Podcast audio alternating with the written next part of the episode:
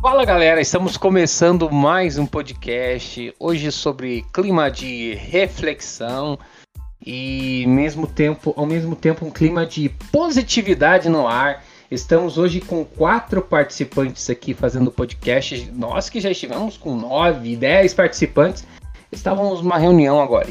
E mas agora o tema central dessa conversa vai ser esse filmaço que vai concorrer ao Oscar, foi indicado ao Oscar, que é o filme é, com Will Smith, é, King Richards.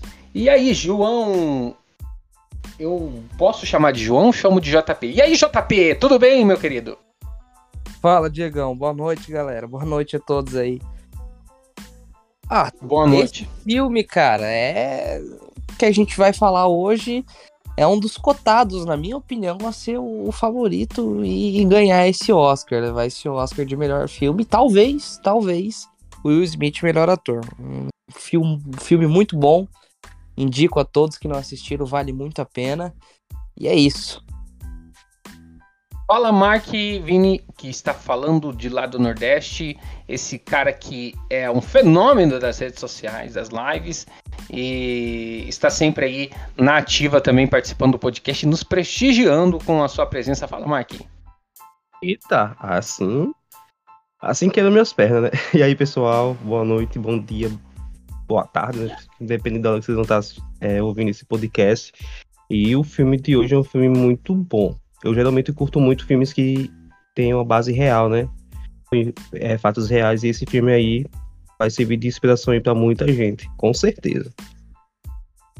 Com certeza, King Richard entrega uma história fantástica. Ah, Wellington Rangel, de longe, né? Quanta saudade, meu querido. É, opa, não te vejo faz uns 10 minutos e, porra, e aí, galera? Bom, o Will Smith, eu amo o Will Smith, né? Então não tem como, né? Adorei. Sensacional. E também falamos com ele de. Opa! Tudo bem, meu querido? Tudo bem. Como é que você tá, Diego? Estou não, bem, deixa, eu te, deixa eu te apresentar, Diegão. Chama lá. Nossa, quero ver essa, vai. Manda. Chama aquela, aquela. Tem que ser aquela, João. Estamos, estamos aqui, galera. Estamos aqui com a, com a figura mais ilustre, a figura mais querida do nosso podcast. Diego, não se esqueçam, sigam lá, InstaDie, tá? Sigam lá ele no Instagram. O cara é sensacional, o cara é fera e o cara é um grande, mas um grande amante da nossa querida cidade Maringá do Paraná, a Dubai brasileira. Fala, Diegão, fala um pouco sobre, sobre esse filme, sobre você, cara. Você tá dando a honra oh. da, da, sua presença. Fala, fala, fala, meu querido, tudo bem? Graças a Deus, estamos aí, né? É, trabalhando para que tudo aconteça como nós pretendemos que aconteça nesse podcast que hoje eu vou dirigir. E realmente eu amo essa cidade de Maringá e eu estou sendo verdadeiro, estou sendo verdadeiro, estou passando toda a minha verdade aqui. Maringá, uma das melhores cidades que existem no planeta Terra, uma cidade verde em que as árvores são tão firmes que não caem sobre os carros, em que o calor é tão agradável que cai chuva a mando do prefeito na hora em que ele quer. Ah, mas é maravilhosa! Motoqueiros não morrem, motoqueiros vivem eternamente e quando caem no chão se machucam. Prontamente vem o HU com sua ambulância curadora e em segundos esse motoqueiro já está de pé, é, rumo a uma nova aventura de entrega no pós-vida? Quer dizer, aí, Maria. É. Bem verdadeiro essa, essa minha meu comentário, espero que é, eu senti, eu senti no tom de voz, né? Porque assim, eu te conheço faz 10 anos, né? Então eu sei quando é verdade. Que isso, cara? Ai, pessoal. Fica no ar aí. o, o, o Mark, é, não, não se assuste, Maringá é maravilhoso. Ô, gente, minha gente querida, vamos lá. É, a gente vai falar sobre o filme King Richard. Vamos falar de coisa boa, né? Vamos deixar Maringá de lado. Vamos falar de coisa boa. Filme King Richard, que é um filme. O quê? TechPix. Tech, tech, é, vamos falar de coisa boa. É, essa, essa máquina. Ô, ô galera, a... nós temos a história de um pai de família que é o dois filhos de Francisco americano. Seria isso? bem, Boa bem colocação. estilo. O que, que é, João? Uma boa colocação. Ficou bom. É o dois filhos de Francisca americana, né, Mark? Eu não assisti desse Francisco, então. nem Ô, sei. Não acredito. Como assim, cara? Não, Mark, para, Mark, não faz essa, não quer Qual sabe que é que isso, é Diegão? de- Que isso? né? Que isso, cara? Não Não, acredito. para com o Wilson. Para com o Wilson, mano. E aí, não assistiu Dois Filhos de Francisco? Aconselho você assistir, vai se tornar uma tarefa você assistir esse filme, que é um filme brasileiro é, que merecia ter ganhado o Oscar, com certeza, né, Wellington? Só não é melhor que Exército de Ladrões, segundo a opinião de um dos participantes desse podcast. Eita. Exatamente, exatamente. Galera, nós temos aí um pai de família que é preocupado com a sua situação financeira e em determinado momento ele olha assim, uma, uma moça que joga uma partida de tênis ganha o que ele ganha em um ano. Aí nós começamos a falar da história de Richard. É, o, o Richard, deixa, deixa eu só pesquisar o nome dele aqui. Mas é engraçado ali, né, JP, que ele, ele vai lá, ele já tinha filhas e ele vai e faz mais duas filhas. Eu preciso fazer mais duas filhas para mim treinar campeões, campeãs, né? E ele faz mais duas filhas. É, ele não poderia ter feito isso com, a- com as, as mais, mais. Velhas que ele já tinha já? Por que será? Foi por conta da idade? Então, é, analisando essa parte do filme, a gente vê que quem, né, se ingressa no esporte e se torna profissional, se ingressa muito cedo, né? A gente vê as outras filhas deles ali mais velhas, né, numa idade de 10 até 16 anos, e normalmente quem, né, quer ser um campeão começa de muito cedo, ou uma campeã começa de muito cedo, ali com 4 anos de idade, já começa a treinar o esporte, já começa a se aprofundar, e torna, aquilo torna-se, né, parte da vida do, do atleta como uma obrigação, assim como estudar, a pessoa ela tem que treinar ou aquele esporte ou aquele aquele jogo ou enfim, o, o- objetivo dela, né? Então a gente vê no começo do filme ele ele traçando já essa meta aí para para Serena Williams e para Venus Williams aí no começo do filme. São uma das maiores atletas do esporte. A Serena, me- melhor de todos os tempos. Falam que, ah, pode ser uma das melhores. Não, é a melhor de todos os tempos. E, e- e é bacana que é, não só ele é um atleta praticante da- do, do tênis, né? É, mas a esposa dele também era, até no começo não, não achava. Achava que ele era uma dona de casa, assim, trabalhadora e tal. E depois também vi que ela também era muito engajada nisso, né, Mark? Sim. Perfeitamente. Por muitas vezes ela botou tudo nas costas dela pra dar esse treinamento pros filhos, pras filhas, no caso, né? O que o, Jota falou aí é, foi bem interessante sobre é, a questão do dele é, fazer com que as filhas sejam campeãs, só que no decorrer do filme é, ele deu uma, uma desto- destoada aí, né? ao impedir das meninas fazerem todos os campeonatos e tudo mais, que a gente vai desenrolar isso aí que vai ser bem interessante. Quero ver o ponto de vista de cada um referente a isso. Sim, sim. O, eu e o Elton, depois de, de terminar o filme ali, a gente chegou a algumas conclusões. Talvez a gente vai trazer aqui à luz algumas coisas assim. Ali, logo ali no começo do filme, a gente fala ali que ele é o dois filhos de Francisco, a- o pai do o seu Francisco americano. É, porque no começo do filme ele, ele corre muito atrás de, de, de- de gente que, que veja o trabalho das filhas dele, de alguém pra treinar as filhas dele. E aí teve um cara até que soltou uma lá que eu até anotei e falei. Ele, ele, ele, ele soltou uma assim. É, porra, se todo pai que chega falando que sua filha é talentosa eu ganhasse um real, eu já estaria rico. E o cara tá super bem vestido, né, ué? O cara tá. É, tá- ele ainda fala assim, você é bem rico, né? Você já parece bem rico, né, cara?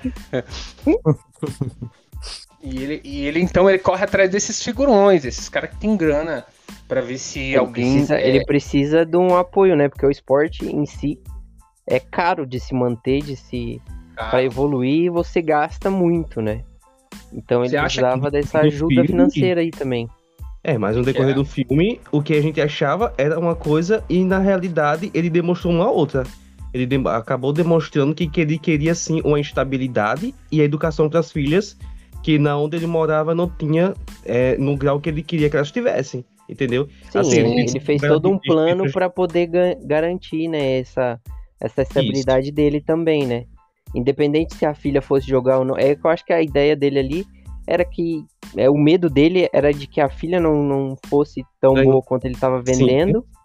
E, e ele perdesse tudo aquilo que o cara proporcionou para ele, né? Sim, mas- foi. Mas agora, agora imagina, o, o, Mar, o Mark tá abordando uma, uma parte que acaba sendo um pouco forte, porque assim, é, a gente entende ali que as meninas estavam apaixonadas pelo, pelo esporte, estavam querendo se engajar, estavam querendo competir e tudo mais. É, mas eu- a minha pergunta, que fica, até vou direcionar isso pro João, porque eu já senti que o Mark tem uma opinião a respeito disso, e depois vou mandar pro Mark. É, e, se, e se em determinado momento, porque ele, ele baseou muito dos sonhos delas na, na expectativa que ele tinha de vida com, com o talento que elas tinham. É, e se em determinado momento uma delas falasse, eu não quero viver do tênis. Eu não quero mais fazer isso. Eu acho que ele ia ficar bem frustrado, né, João? Não, com certeza. Ele. Porque ele arqui- arquitetou, né? Um, foi um plano dele de uma vida, né? E querendo ou não, a gente, por mais que a gente direcione filhos, é, eles que chegam a uma determinada parte do caminho que eles escolhem o que eles querem, né? Eles escolhem andar com as próprias pernas, eles falam, bom, você me deu essa opção, legal, mas eu não quero seguir mais essa opção, eu quero outra. A gente tem que saber respeitar e entender, né? Mas ali nesse decorrer do filme que o Mark comentou, a gente vê que é, ele queria essa estabilidade, né? Ele deixou, resolveu deixar as meninas afastadas ali, talvez até de um, de um, de um ponto, né? Que a gente pode enxergar como uma ambiguidade no filme. O primeiro ponto que eu, que eu, que eu coloco em observação é que ele talvez tenha, né? Dado aquele tempo para as filhas estudarem, né? Aprenderem vários idiomas, que nem ele fala, ela já sabe falar quase sete idiomas lá, enfim. Quantos idiomas você fala? Ele fala pro repórter, entendeu? Entendeu? Para elas focarem no estudo, focarem, né, em ter algum embasamento, porque se elas falassem talvez, olha, não quero mais jogar tênis, pô, mas você teve o estudo, você pode fazer o que você quiser porque você teve estudo. E, Querendo ou não, o esporte proporcionou estudo a elas, né? mesmo se elas não quiserem viver daquilo mais. exatamente. E o segundo ponto, né, é que realmente ele queria também essa estabilidade, ficar mais tranquilo para a família, não só para ele, mas para a família, né? Ficar mais tranquilo. É quando ele vê que é, muitas atletas jovens, que aconteceu com, no caso, a, a melhor do mundo lá, a russa, começam a se destabilizar por causa da fama, dos holofotes, e é dinheiro, aí entra no mundo das bebidas, das drogas. Aí ele tem, a gente vê que ele tem um pouco desse receio, desse medo que a filha se perca.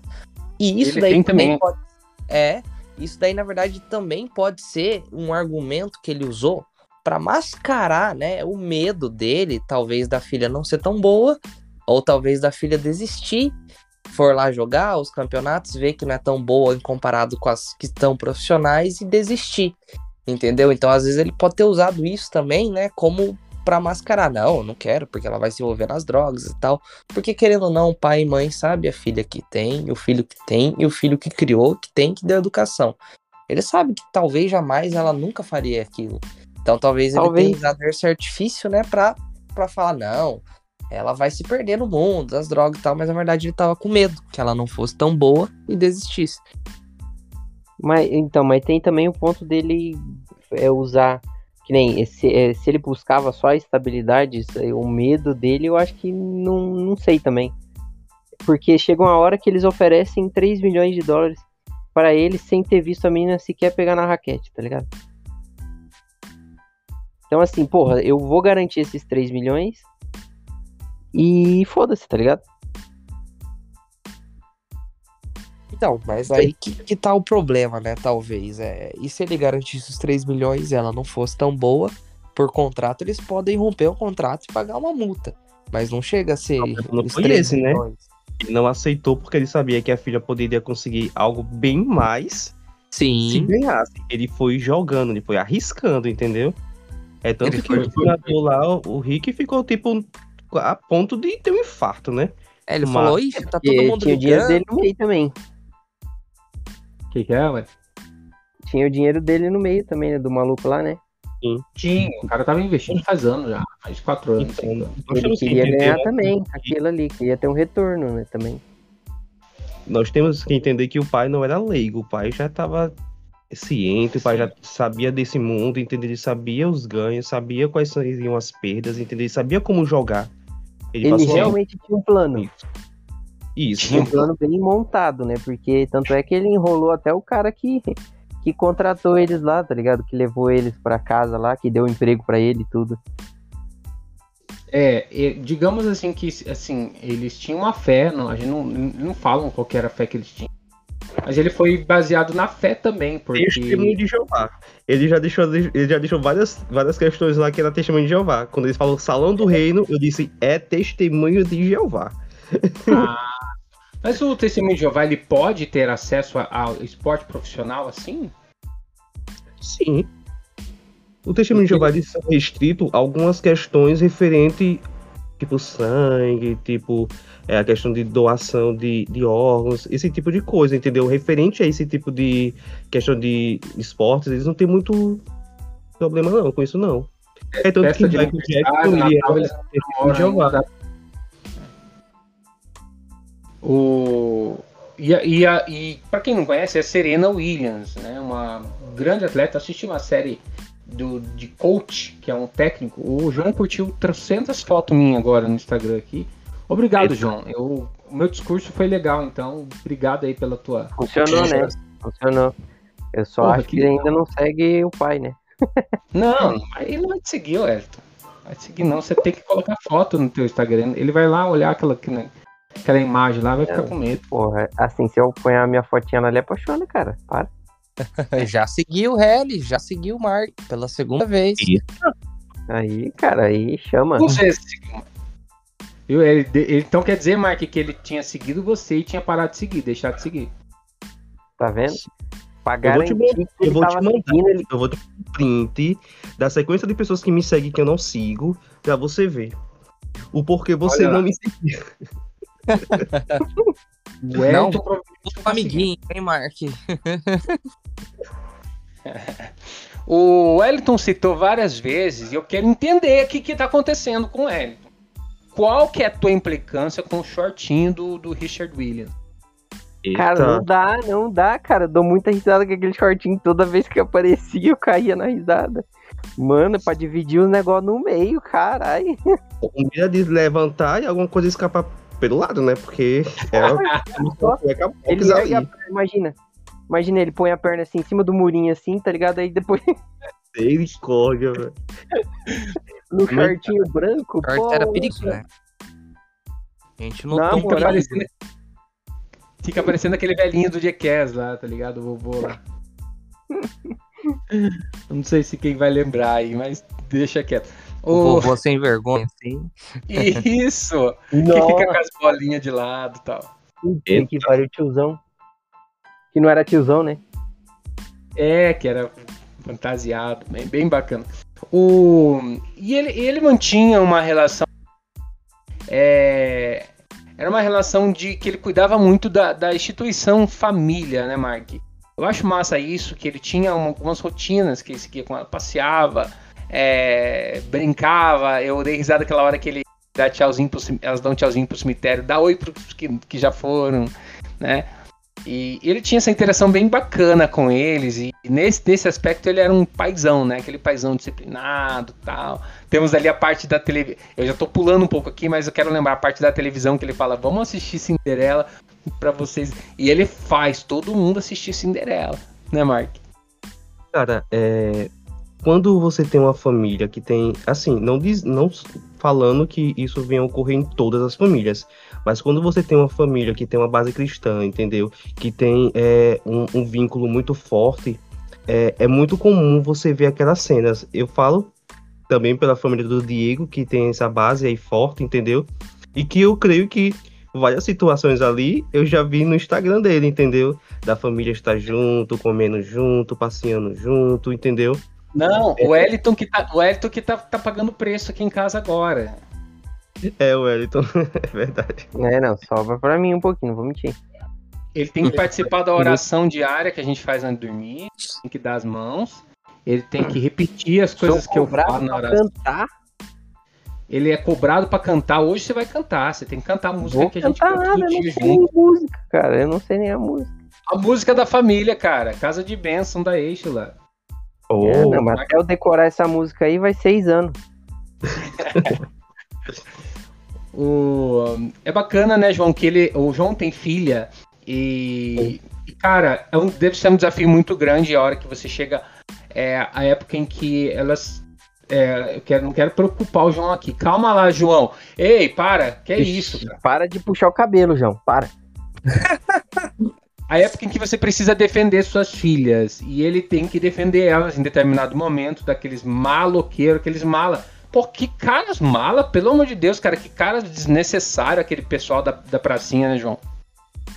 Não, o pessoal ali realmente, né? O que a gente não é muito da realidade que a gente vive naquela intensidade, principalmente naquela época, né? época dos, entre aspas, os guetos ali, a gente vê.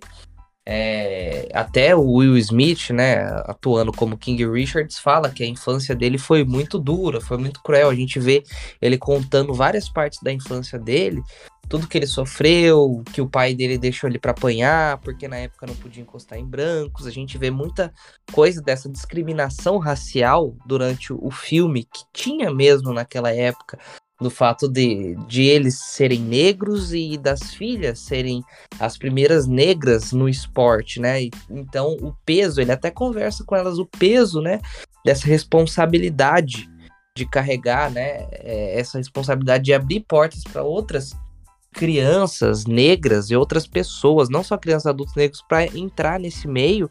E a gente vê toda essa, essa distância, né? Então eles vivem no gueto e ele tem que defender a filha dele, porque a filha dele é ali até um alvo, né, para os rapazes mais velhos, que são de gangues, porque naquela época se instituíam muitas gangues, não justamente para falar que era gangue, mas talvez para se proteger da discriminação, da discriminação da polícia, então as pessoas se tornavam mais é, esse estilo gangster aí, entendeu? Não por opção, né? Mas talvez por falta da opção. Então ele chega nesse ponto que ele tem que defender a menina, tem que, que, que fazer tudo aquilo, e futuramente a gente vê no filme até que tudo que ele tá fazendo com as filhas, as portas que ele tá abrindo, até o pessoal, os gangsters começam a respeitar ele e a família dele. Quando ele vai com o treinador Rick lá a primeira vez no, no campo da cidade dele, até os gangsters aparecem, ah, quem que é esse branquelo aí, não sei o quê. Aí ele fala, não, ele tá comigo, ah, então tá tudo tranquilo. Entendeu? Então a gente vê muita dessa questão racial, né, no filme, muito exposta, dessa realidade de vida, né, e dele contando as histórias do passado dele que, assim, foram as coisas assim que, que moldaram o rumo do filme, né? Provavelmente foi, é, digamos que foi na lá por 1940, imagine que ele deve ter passado por isso e numa época que, que havia só um pouco mais de 50 anos em que ah, tinha superado ali a escravidão, se eu não me engano, tá gente, eu tô falando aqui por cima, né? É, mas a cidade de, de Compton, que é onde eles vivem, que tem essa, essa, essa quadrilhazinha lá, que tinha na pracinha e tal, eles viviam na cidade de Compton, tal, velho. A cidade de Compton, ela fica. É uma cidade no sul do condado de Los Angeles, então ali, ela fica ali na Califórnia, então. É, e aí, o Wellington, elas, ela, inclusive no final do filme, elas vão pra Flórida. Só pra tu ter uma base, tipo, é, ele fala que é longa a viagem, realmente. É do, do outro lado lá, né? Quem conhece aí um pouco mais da geografia americana, é do outro lado, do lado direito do, do mapa dos Estados Unidos. É, Pega um é- avião, cara, era mais fácil. Oi? Pegasse um avião. É, mano, não sei se aquela época e tal eles tinham essa grana. Ele queria um motorhome, ele acabava de motorhome, né? Eu acho que isso daí é, 91. expõe mais a família também, de novo, né? O lado da família, viagem, família, tudo. É, massa. E tem uma cidade assim que, que parece é. ser pequena, mas ela tem 96 mil habitantes. Então, assim, é, ela ainda assim ela é pequena, porque tem cidade. Aqui Campo Largo eu acho que tem 200, 300 mil habitantes. Cidade que eu moro aqui. O. Aí, o, só para mais informações sobre Campton, é uma muito famosa por, por ser a cidade da Serena Williams e da, da Venus Williams, e também do Dr. Dre, é, The Game, rappers né, famosos, é, AZE, é, Kendrick Lamar, uh, e um monte de rapper aqui que eu não sei nem. Ou seja, é, saiu a, a, a, nata, a nata da sociedade saiu de lá. Pô, oh, é verdade. Um, shadezinho. oh, coisa básica. o, não, o Shade acho que não saiu de lá, não. O... E aí ele tinha isso de não ter nenhum pai para defender ele quando ele apanhava muito. E, e ele enfrenta essa parada, né? Ele assume esse cara que se eu precisar apanhar por vocês, eu vou apanhar para defender vocês. Porque assim, é, a gente sabe que ali ele não tinha chance, ele era mais velho, tinha problema nos pés e uma molecada perigosa e ele, ele bate de frente. É, eu acho assim que, que pô, é, se fosse aqui no Brasil, eu, é, eu falo falo com toda tranquilidade. Por mais bandidinho que fosse os caras, é, eles iam ter um pouquinho mais de empatia por um pai ali e tal, por um velho e tal. Eu não, eu não vejo uns caras no Brasil. Por isso que eu até pergunto aí pro, pro, pro João, o João falou assim, é um pouco exagerado da nossa realidade, porque eu não veria. Não consigo imaginar a cena de, de um dos bandidinhos de uma gangue batendo num velho, assim, numa praça, porque o cara é, defendeu as filhas dele, sei lá minha opinião. Não, é aqui mesmo, no Brasil e nessa época, é, é muito fora da realidade. Mas com certeza, naquela época, com tudo que rolava, entendeu? É. Querendo ou não, a gente vê no. Que a gente vê eles vendo no, no filme, os negros sendo sempre assediados, né? Então, pode ser que, que ocorra mesmo naquela época, né, aquilo. Mas hoje, para nossa realidade, também eu acho totalmente fora de base. Eu não consigo imaginar uma cena dessa hoje em dia, principalmente aqui no Brasil. O, uma informação, viu, é, é, pro Mark, eu tô aqui com, com o Wikipedia aberto, quero, quero trazer pro Mark comentar com a gente aqui. A cidade de Compton, ela é uma das cidades é, que tem uma taxa de, de, de, de homicídios das mais altas dos Estados Unidos, para ter uma ideia. Ah, e eu estava lendo aqui, em 1969 tinha as maiores taxas de criminalidade do estado da Califórnia. Três anos depois, a cidade, com uma população de pouco menos de 80 mil habitantes, registrou 46 assassinatos, né? o que a, representava a maior taxa de homicídio per capita dos Estados Unidos. A reputação violenta de Compton alcançou o holofote nacional no final dos anos 80, com a ascensão proeminente dos grupos de gang, gangsta rap. Cara, esses caras do rap, ó, vou te falar a verdade, viu, Mark? Nico. Então, cara. É, oh, tô brincando, tá? É, não, não, só, só corrigindo aqui, Mark. Tô brincando, a galera do rap. Eu, eu, eu curto muita coisa. Cuidado, pelo amor de Deus. É, né? Ô, oh, calma aí. Não dá uma... Isso, cara. Pode que você já perseguiu no cara do, do CEP. Misericórdia. Na moral. Vou botar o desses caras já.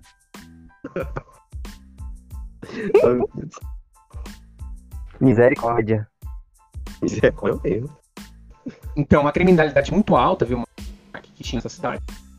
É, e, e ali dá pra gente entender mais ou menos qual que era o ambiente que se vivia na cidade ali. Sim, verdade. Gente, é, basicamente todos os filmes americanos que mostram Guito, né, como o Jota falou, você sempre vai ver. Sempre grupo de jovens negros, sempre grupo de jovens que são bastante é, agressivos, entendeu? Que sempre está envolvido com questões de drogas, bebidas, entendeu? É uma realidade que é muito forte é, lá nos Estados Unidos. Eu até fico aqui um pouco que é, sem entender como hoje no século XXI, entendeu? A galera é muito jovem, por exemplo, tem nesses aplicativos que eu faço live, por exemplo, é, eu tenho muitos amigos americanos, por, por, exemplo.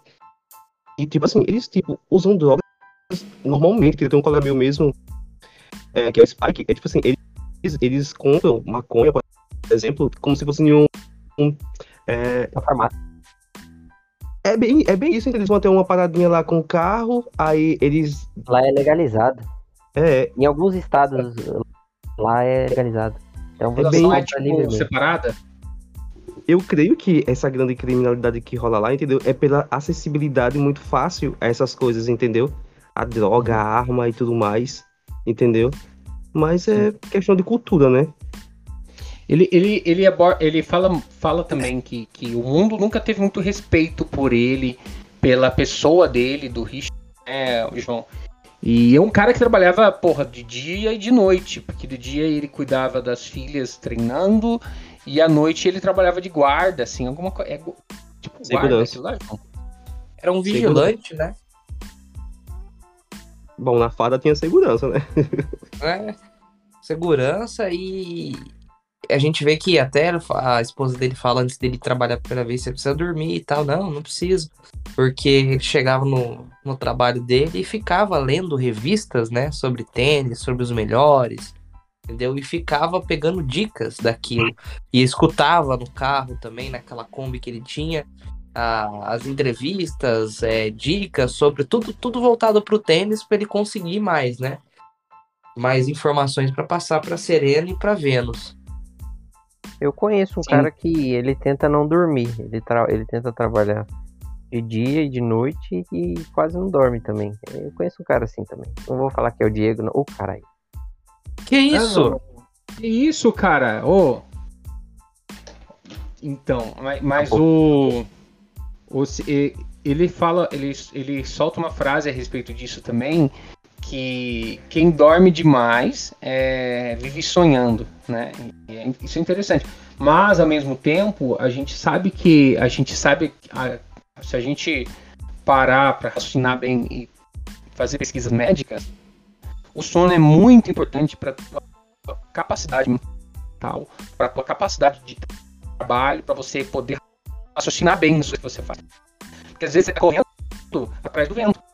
Isso a Bíblia fala, né? É, tem muita gente que corre atrás do vento. Não adianta você correr, você investir em velocidade, é, mas você não ter direção, você não ter, não parar para pensar direito, porque a falta do sono, é, muitas vezes a gente acaba fazendo bobagem é, em momentos em que a gente está com sono. né? E, e eu escuto um podcast que é a culpa do cérebro, e ele fala, ele fala muito sobre a importância do sono, e ele é um cara que ele combate essa galera que fala que dorme só 5 horas por dia, tá ligado? 5 horas, 6 horas por dia. Então, ele fala que não, gente, é 8 horas. É 8 horas, o teu cérebro pede isso. Se você fala que tô bem, uma hora conta chega. Entende? Agora eu quero a opinião. Ô, é, ô, Mark, qual que é a sua opinião sobre essa questão do sono, assim, só pra gente é, deixar registrado aqui também, a gente debater sobre isso um pouquinho rapidinho. Eu não vou mentir, eu durmo muito bem, entendeu? Eu durmo muito bem mesmo, entendeu? A questão do esgotamento é, mental, entendeu? Eu não tenho muito porque eu descanso bastante, entendeu? Agora que eu tô trabalhando em home office, em casa, é, é onde eu descanso mais, entendeu? Qualquer pausinha minha eu já tô tirando um cochilozinho e tal. Mas eu tenho um sono muito bom, no mínimo sempre seis horas, entendeu? Mas geralmente é oito horas corridas. Você, João. Eu já peco nesse sentido porque é, eu sinto sono durante o dia, no trabalho, após o almoço. Eu chego em casa, meu cérebro liga, entendeu? Eu, eu desperto. Pra mim é o horário que eu tenho ali voltado pra mim, pra, pra, pra minha filha, pra eu fazer as coisas que eu quero, sabe? Pra eu fazer as Aproveitar. coisas que eu, não, que, eu, que eu quero aproveitar, então eu acabo pecando nisso. Então, pra alguém que acorda às seis e meia, no máximo sete horas, às vezes eu acabo dormindo uma, duas da manhã e acabo tendo meu horário de sono prejudicado. É que nem falou, é, às vezes é, a gente não se dá conta disso agora, mas a conta um, um dia, uma hora vai vir, né? Então eu às vezes tento me policiar. Falo, não, tem que dormir, tem que desligar o que eu tô vendo, tem que parar o que eu tô fazendo, tem que deitar, fechar os olhos, entendeu?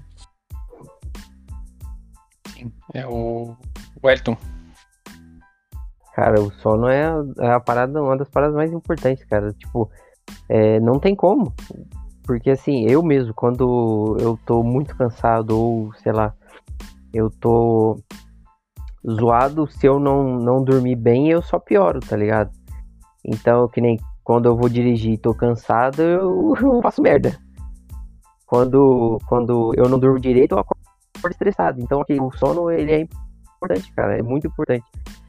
Porque senão você acaba com o seu dia porque você não dormiu bem ou não dormiu direito. A frase, a frase, a frase central do, do filme, a frase. Fra, quero falar frase, é porque tem uma. Ah, chamou aí, Mark? Não, você tentando, se- é, você tentando falar. o Marco tá te zoando já, tá vendo? Não sou eu. Eu falei, A, eita. fra, a frase central do filme é. Pode zoar, Marco, pode zoar. Por que, que eu falo frase? Por que, que eu reiterei que é frase? Porque não é a moral do filme, tá? É frase só. É aquela, se você falha em planejar, você planeja falhar, né? É, quero, quero conversar com vocês. O que significa isso pra vocês? O que, que você interpreta assim? É, vamos lá, vamos começar com você.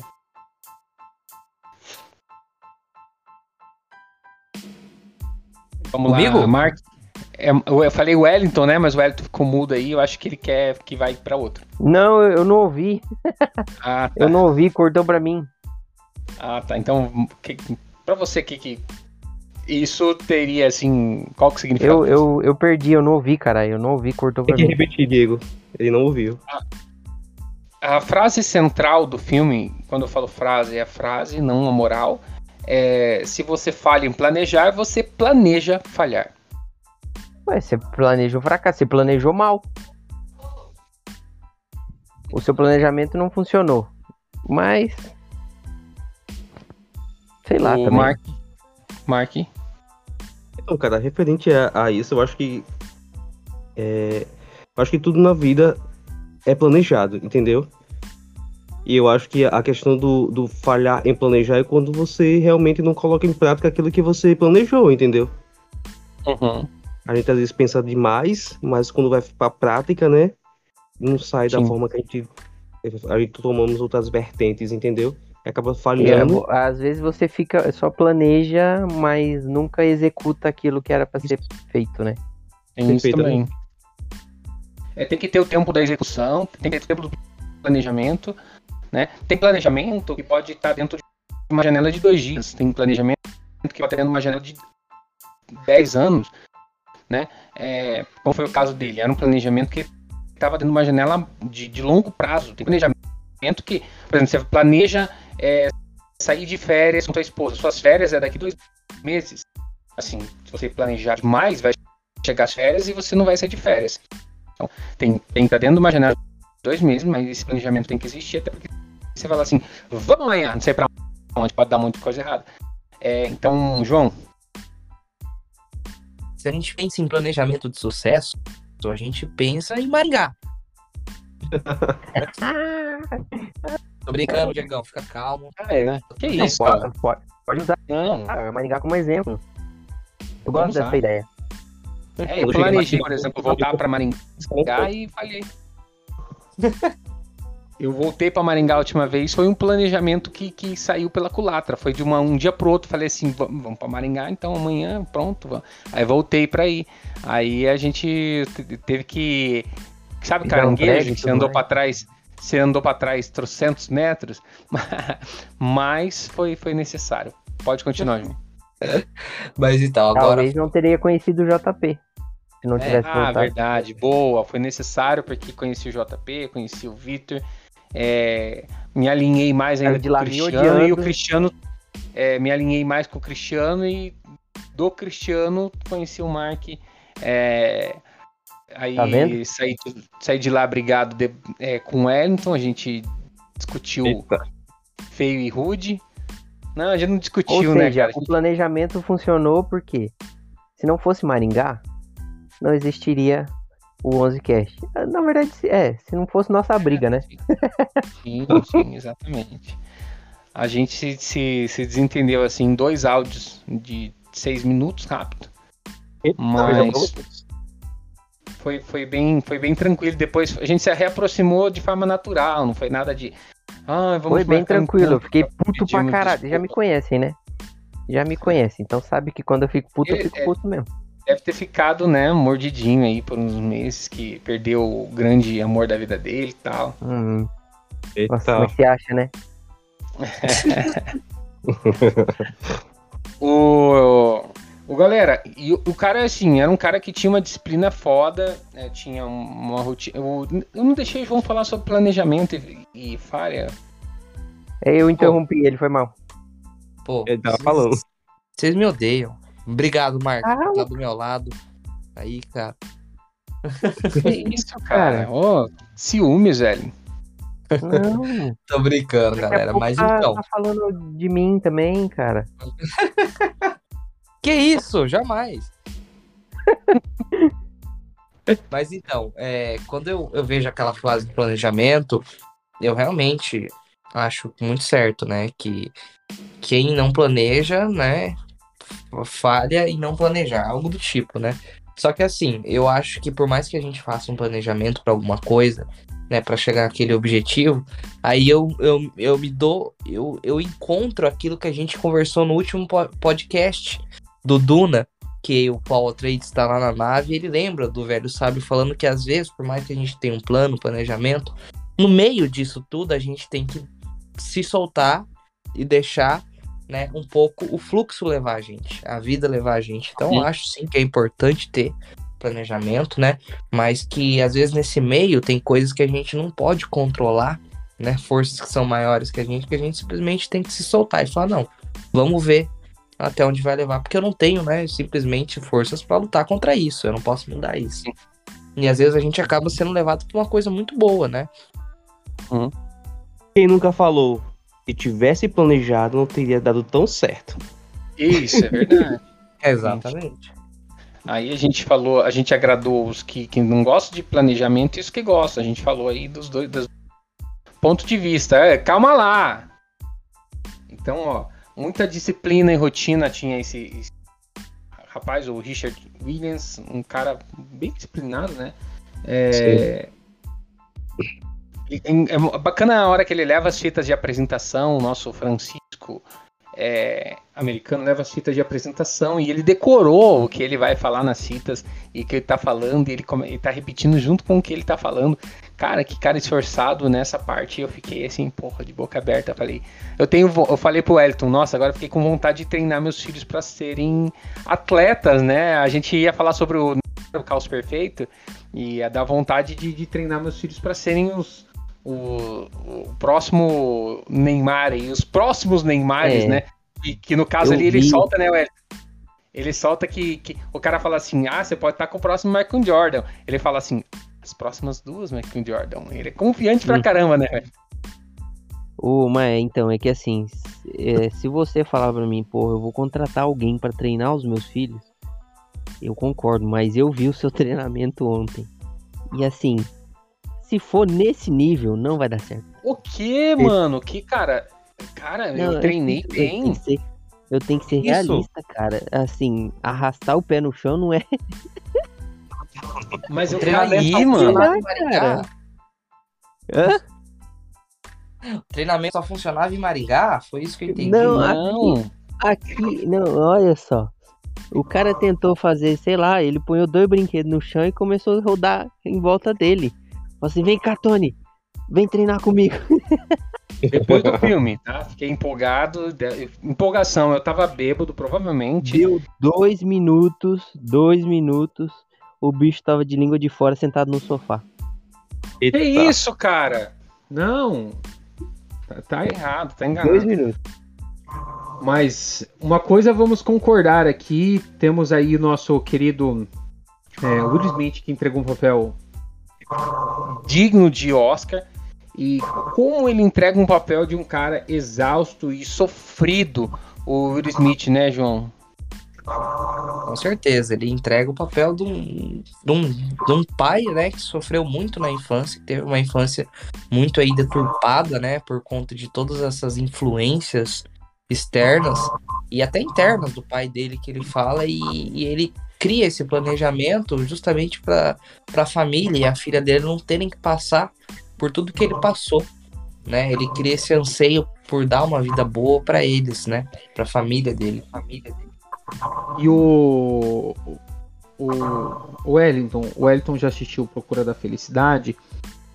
Também, provavelmente vocês já assistiram também. Mas não a Procura da Cortou? Morreu pra mim. Morreu pra mim também. Pra mim morreu.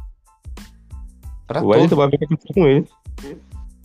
Sumiu a voz aqui. Eu Pode morri falar de também? Morreu. Ih, caralho. O que, que você falou? Não, você morreu e morri. Não, Ah, vocês sim. estão aqui ainda. Ah, não, pera. Ah, então eu voltei à vida. Isso, cara. Ele, ele entrega um papel de um cara muito sofrido no filme do, do King Richard. É, e na Procura da Felicidade, ele também entrega um papel de um cara que é sofrido, mas ao mesmo tempo de um cara muito determinado. E eu gostei demais de- dessa entrega que ele dá no filme, nesse filme. Aquele cara cansado, aquele cara exausto, né, João? Com certeza. né? Naquele filme lá do. Que ele faz também, que é muito bom, Beleza Oculta. Quem já assistiu vale muito a pena. Ele Bom entrega o papel de um, de um pai, né? Que foi atingido pela perda, né? A perda de, um, de, de uma filha. Que ele também dá um banho de atuação, na minha opinião. Aquele, aquele filme tem algumas teorias, né? Porque dizem que não são atores, e sim são a. A. O. A morte. Como que é a morte? O, A morte, o tempo.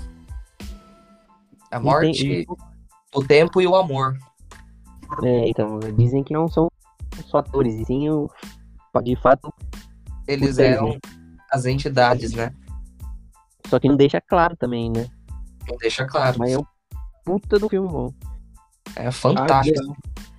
É, Howard entra em depressão após uma tragédia pessoal e passa a escrever cartas para a morte, o tempo e o amor. Algo que preocupa seus amigos. Mas o que parece impossível se torna realidade quando essas três partes do universo decidem responder. Morte, tempo e amor tentam agora ensinar o valor da vida para Howard. Mark? Então, é, vale salientar que ele não faz as filhas viver um sonho dele. Ele faz as filhas realizarem um sonho delas, que automaticamente é o sonho dele, né? Porque a gente vê em vários filmes que, é, que os pais incentivam os filhos a desenvolverem habilidades que não são deles, entendeu? E sim a vontade do pai. E nesse caso não, né? É os sonhos delas, é o que elas querem, entendeu? E é um a grande pouco maioria muito... das vezes é o sonho do pai, não da filha, né? Então, o é problema isso. é saber é, o sonho da filha. Qual seria o sonho do filho do filho? Esse que é o grande. Um grande dilema. Mas É, o. O... Pode falar, Mark. Não, não, pode falar. Pode, pode- Não, manda aí, Mark. Não, porque Não, eu ia falar que tipo, assim, tem muitos filmes brasileiros, é, americanos, entendeu? O que a gente vê é o contrário, né? Tipo assim, é, os filhos frustrados por estar fazendo algo que é mandado pelos pais, né? É o sonho dos pais e, e tem que fazer, tem que fazer. E nesse caso não, né? É um sonho delas. E tá correndo atrás do sonho delas, que automaticamente é o sonho dele também, né? Foi tem Mas aí muitas vezes disso o, o- ele faz, só que aí ele cai num vício também, né? Ele cai na das drogas e os caralho. Porque ele tá fazendo uma parada que não é a ideia dele, não é o sonho que ele queria pra vida dele também. Ele tenta se afogar, ele tenta esquecer esse bagulho em, em outras coisas, né? É, quando você faz algo que você não gosta, velho. Então, você O... pensar. O sonho, provavelmente, do, de- do, do Fábio Júnior era, era que o Fiuk virasse cantor. E a gente sabe que não é o sonho do Fiuk. Realmente, né, João? Que isso? Não, o Fiuk, ele, Comente, João. ele, ele quer seguir né, a, a própria vertente, ele quer é, ser um grande colecionador de carros. É o que passa a impressão pra mim. Né? Então, é, é legal que o Fábio Júnior respeita essa opção dele, né? Essa decisão. O, o João, tem um momento em que ele. Vamos, vamos voltando pro filme. Ó, tem um momento em que ele treta com os rapazes lá no, no- na praça e E aí ele apanha, ele apanha um dos rapazes e um, aquele rapaz que sempre batia nele acaba morrendo no momento em que ele estava disposto a fazer isso. Eu confesso que naquele momento eu achei que ele ia se complicar de alguma forma. Você teve a mesma impressão? Sim, com certeza. Ali eu falei, nossa, vai ser acho que o ponto clímax do filme. E para mim, talvez aquele acabou sendo o ponto clímax do filme, porque ele ia fazer uma coisa que ia atrapalhar totalmente os planos dele e a família dele, né? Talvez ele esteja, ele estaria pensando que ele estaria fazendo melhor, fazendo aquilo, mas como ele estava ali muito voltado para a família, muito concentrado com isso, talvez, talvez, não estou dizendo que foi isso, tá, galera? Dá a impressão que foi até algo relacionado ao divino que aconteceu, e ele recebeu esse entre aspas livramento, né? E ele, ele ali ele cria talvez na cabeça dele uma nova realidade, né? Uma nova consciência, né? Que que, pô, não, o que eu ia fazer é errado, eu tenho que focar de novo na minha família, na minha filha, que é o certo e tal. E eu achei muito bacana que quando ele volta para casa, a interação que ele tem com a esposa dele, porque assim, no mundo que a gente tá acostumado, um cara que pega e sai, depois volta para casa com a cabeça sangrando, né? É, qualquer mulher que a gente vê hoje em dia, não tô generalizando, tá? Mas a gente vê em novelas, em filmes, ficaria louca. Onde você tava? Com quem você tava? Porque você tá sangrando e tal. E ela não fala nada. Ela simplesmente ali mulher. tem uma, Safado. tem uma confiança, né? Um, um carinho assim. ali, que aí ela só abraça e cuida dele e não precisa falar mais nada, porque ela sabe o marido que ela tem, né? Essa mulher merecia um troféu, é. com certeza. Igual a mulher do, do nosso excelentíssimo, excelentíssimo é, o, o, o Heisenberg do, do, Breaking Bad. A mulher do Heisenberg do Breaking Bad também merece um troféu. Não sei quem assistiu é, aqui. É, de maluca, né? Não, que maluco o quê, cara? Aquela mulher é incrível. Ela é mais inteligente que o Heisenberg, tá? Só pra... É, inteligência e louca também, né? Para, cara, você tá perseguindo porque você tá é, tem mais empatia por ele do que por ela. Mas Não, o... não, eu gosto, eu gosto da série como um todo. Mas ela é maluca? Não é maluca, não, cara, para. O, o... E ele é burro. O... Ele é meio burrão, eu também acho isso. Aí, ó. Alguém concorda comigo. É, João provavelmente não assistiu, senão ele chega e fala. Breaking Bad é igual. É... Que isso? Assisti, gostei demais. Gostei da série como um todo. Gostei da oh. série como um todo. Só que eu acho, para mim, um, um, personagem é o Pinkman. Cara, é um personagem que me cativou foi o Pinkman. Gosto muito do Heisenberg, da, da esposa dele, entendeu? Mas o Pinkman, para mim, é, é, é, o alívio cômico, né, da série. É, é. eu gosto advogado. Que advogado? Pinkman, cara, tá maluco? Não, eu não Saul. sei, eu não lembro o nome deles. Eu não lembro, eu tô perguntando o quem é. É o Saul. É o Saul. É que eu, eu, eu sou. Pé... Eu não sei se vocês sabem, mas eu sou péssimo com nome. Então, porra. Prazer, só... João. Não, é, João é fácil. João é fácil, tá ligado? A esposa, a esposa demorei. dele. Demorei pra decorar dele... o nome do Mark. Não, Mark Diego escreve. Se Diego escrever meu nome três vezes, é três vezes diferente. Já, já colocou. Como assim, cara? É Marco. Marcos. É, ele fala diferente. Marcos de vez em quando. Marcos. Tá vendo? Não sou só eu que tenho problema com o nome. Eu sou, eu sou horrível que com o nome. Isso? Não, pera lá. Pera lá. Ô, a esposa dele é uma esposa muito paciente, né, cara. É uma esposa muito paciente. É bonitinho aquela hora que eles, eles passeiam olhando as casas, imaginando e sonhando. Cara, eu, eu já fiz muito disso, só que sozinho. Eu não, não, não, fiz isso muito com meus filhos. Na verdade, fiz com a esposa, lá na, na, na, praia de Jurerê. A gente passou olhando as casas e falando, ah, eu quero essa, eu quero essa tal. Mas eu faço isso muito sozinho, às ah. vezes, como eu rodo bastante, eu fico olhando e fico pensando, meu Deus, como é que é viver naquele quarto? Como é que é ter aquele, aquela sala tal?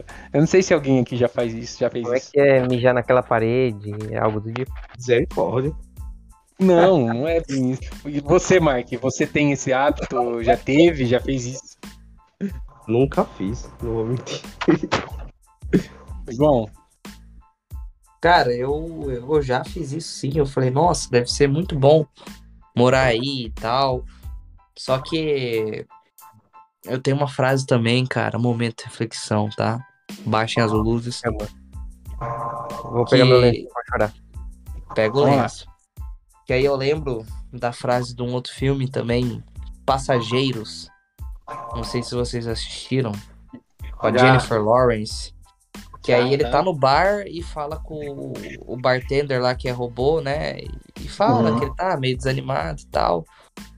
Aí, ele, aí o bartender fala: Bom, imagina um lugar que você queira estar. Você não tá bem onde você tá e você quer chegar naquele lugar. Mesmo que você chegasse lá e estivesse lá, você não ia estar bem. Então, em vez de colocar tudo aquilo que você imagina naquilo que você quer, aproveite aonde você está. Viva um pouco, né? Então, eu já fiz muito, confesso, confesso sim, já olhei e falei, nossa, que que casa fantástica, ou que apartamento, deve ser não sei o que e tal. Mas só que também eu nunca deixei de, de lado onde eu tava, de aproveitar, né? De falar, pô, tô, tô aqui, tô vivo, tô bem, tô feliz, eu tenho que aproveitar ao máximo onde eu tô. É isso rola. O...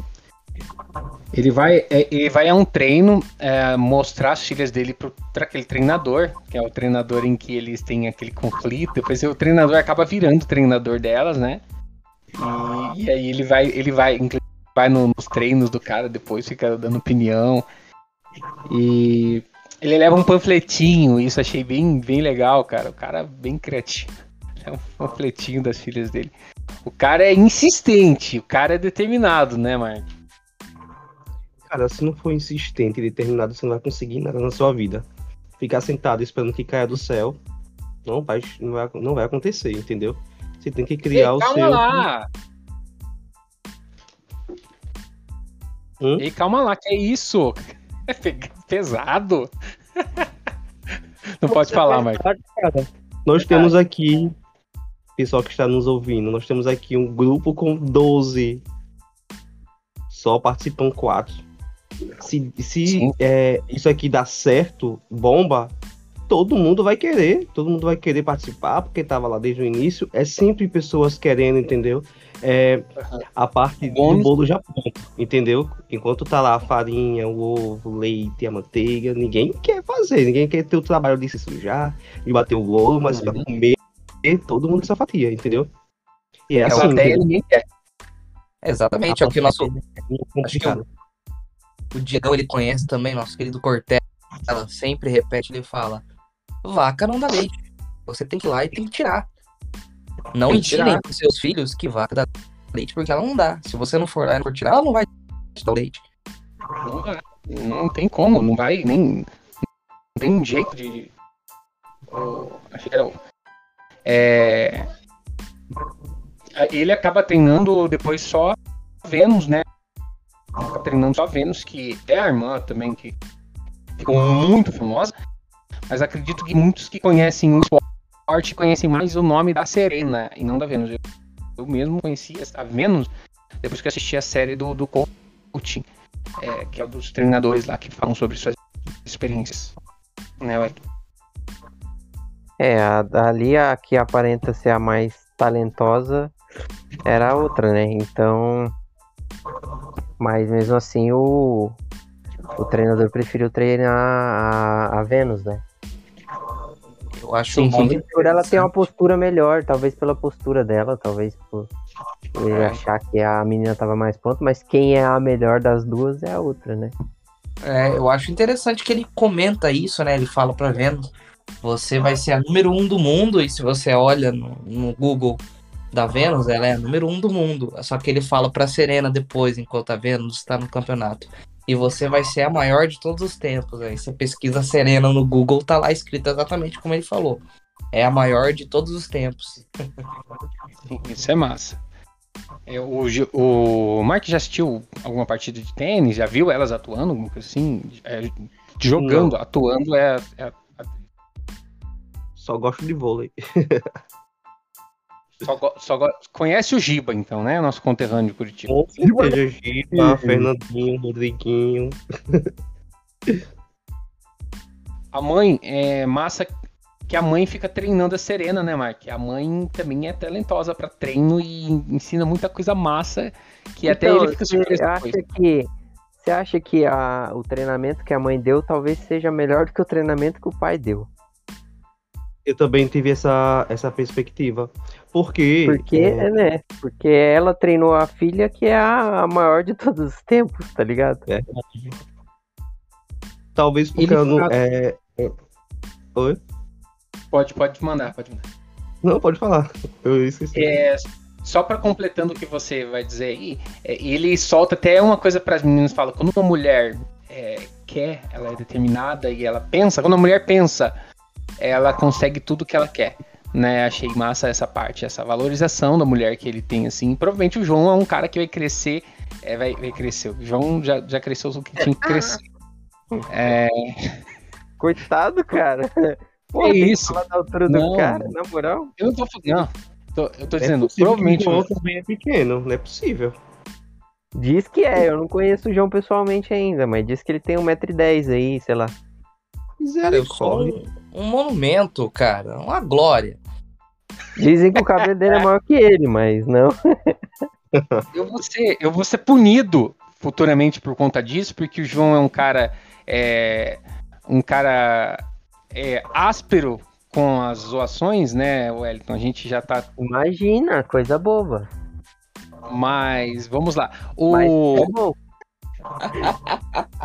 é. mas o, o, o Wellington mesmo tem medo de mexer com o João. Ô, João, o. Tô Mas tratando o, o João na mãozinha aqui, filho. Porra, na moral. Ô, João, Joãozinho, eu chamo de Joãozinho.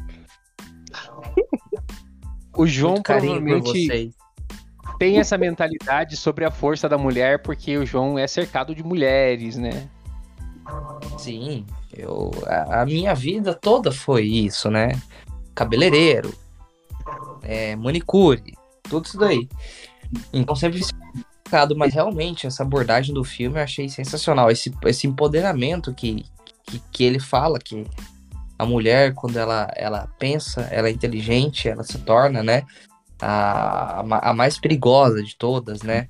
Que ela consegue tudo que ela quer. Sim, isso, isso, isso é verdade. né? A gente vê muitas mulheres poderosíssimas aí que conseguem.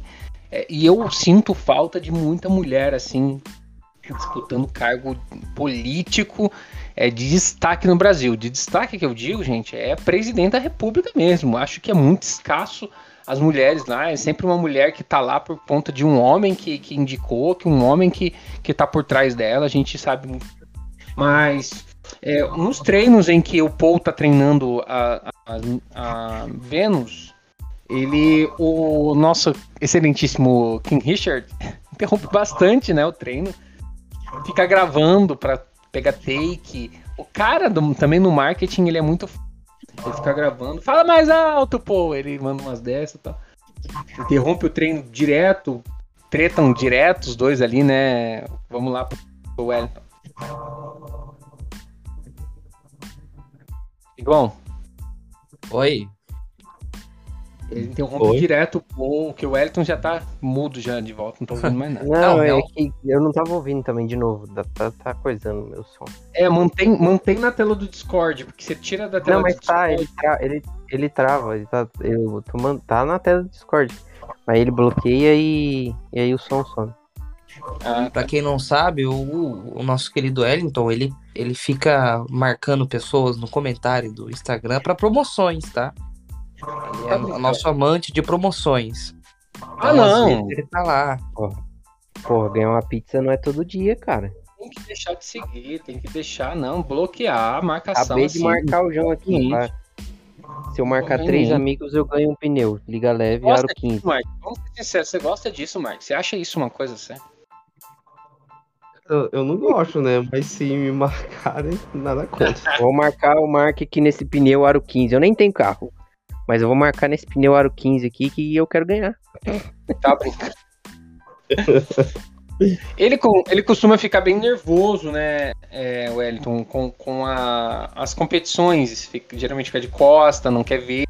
Né? Ele não gosta muito de assistir, né? Pelo aparenta que ele não gosta muito de assistir, mas ele sempre vai quando acontece algo, quando não tá dentro dos planos, o jogo em si, ele, ele chega para acompanhar daí, tá ligado? Pra dar aquele apoio para as meninas, né? E quando elas começam a disputar de verdade alguma coisinha ali, já com ele ainda, né? O Poe ainda acompanha tal nessas competições que ela participa ali.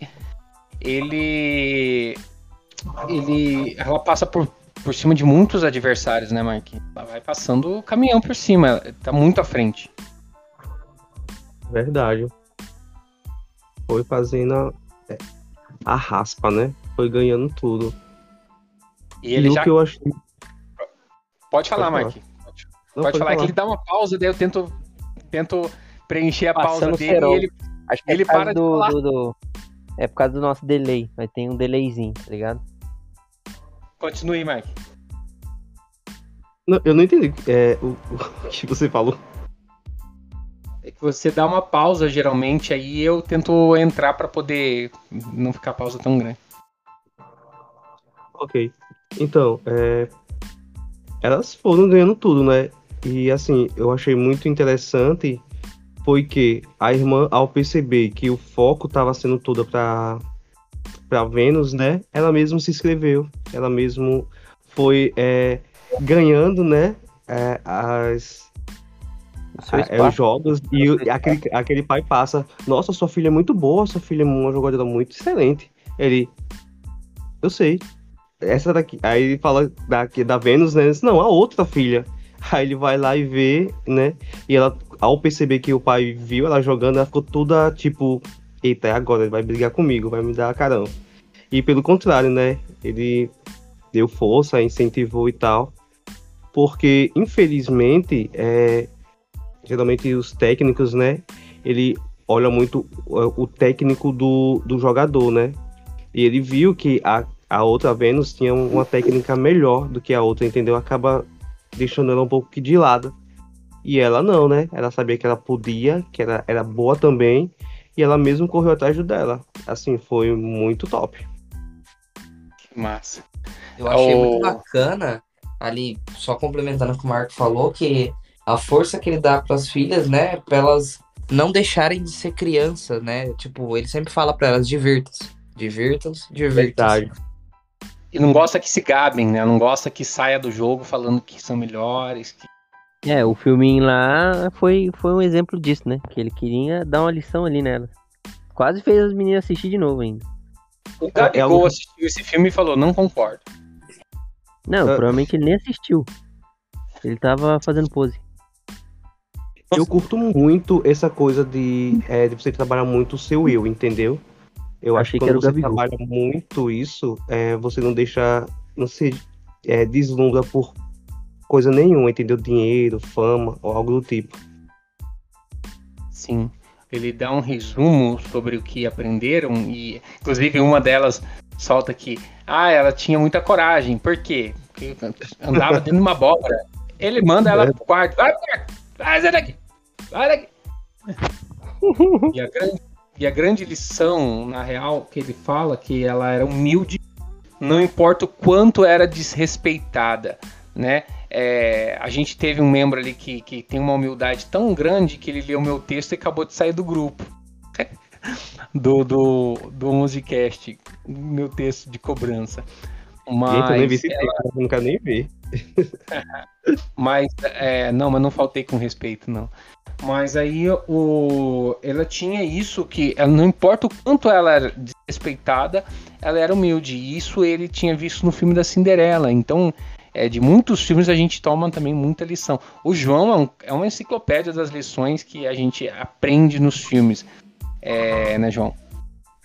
Ah, eu tento sempre, né, pegar algo que eu sei que eu vou levar pra minha vida, né?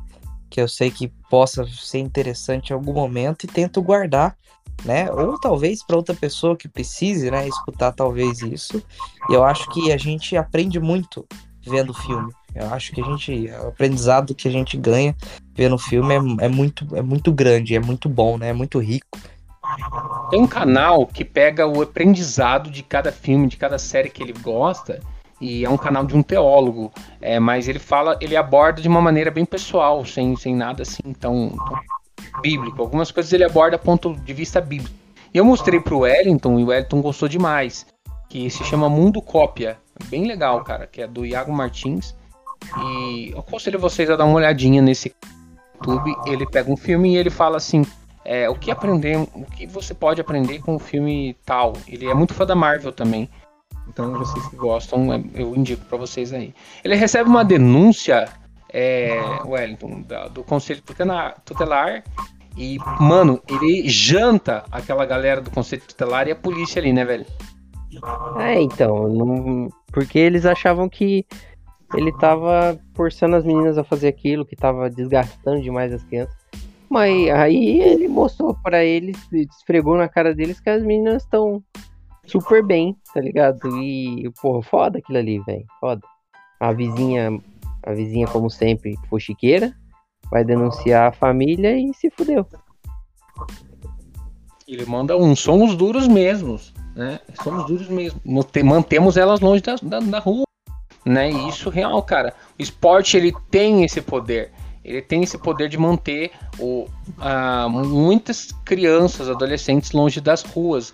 O, o vôlei é tem esse poder. Fala que ele, eles nunca vão precisar estourar os miolos das meninas, né? Exatamente, ainda mais nos Estados Unidos, né, cara, que a influência era muito forte nisso, ainda é, né, Mark? Então o esporte ele tem esse poder e o Mark que pratica muito esporte aí tem, tem atividade de, de, de eu, eu, esqueço o nome daquilo, patins de, patinação, de patinação é, musculação. musculação. Ah, o Mark é o Maromba. E, ah, nem tanto. O Mark é o Maromba, daqui a pouco tá competindo ali. Ligado? Eita. Mark é nosso alterofilista. Alterofilista. Segue lá, Mark Vini, quem tá ouvindo aí nosso podcast. Mark Vini, soletra Mark. Você tem que mudar esse nome, Mark, para as pessoas é, conseguir soletrar. Meu nome, eu vou fazer Mas é, é, é, é difícil achar no, no Instagram. Marcão, põe Marcão que é mais fácil, não vai achar. V-Y-N-N-Y-M-A-R-C-K. Ô, Mark, você não coloca. Assim, você deixa o teu nome assim. Você, ó, um conselho. Você deixa o teu nome desse jeito que você gosta. Mas lá no, no, na, no arroba, você deixa assim. É, sou Mark. Aí coloca só o M-A-K. Não, M-A-R-K. Sou Mark pra pessoa, tipo, não ter dificuldade de você falar, ó, oh, som Mark com final K. É, é fácil da pessoa achar teu Instagram. Filho, botou um Mark, só aparece eu. Eu não consigo achar. então... eu, eu, eu, sigo o Mark, mas na primeira vez eu tive dificuldade. Sério? Não, é bem Você fácil. errado. Eu não tive dificuldade não, que eu roubei lá do Instagram do Diego. Olha. o meu é, é bem facinho, é João Stramandinoli. Nem preciso nome. Não, boba. Pelo amor de Deus, esse sobrenome não sei nem coisa como. Coisa boba, é um palavrão. Isso é um nome ou palavrão? Tá xingando a gente, cara? é, é. Ele, ele tem uma luta muito forte contra o racismo e aí eu toco no ponto é, em que eu falei para o Wellington. A gente sente ali essa sensibilidade. Ele enfrentou muita luta contra o racismo e ele quer manter as filhas dele longe desse tipo de, de, de situação, né? E por isso que ele tenta proteger demais. Ele acaba sendo um pai super protetor.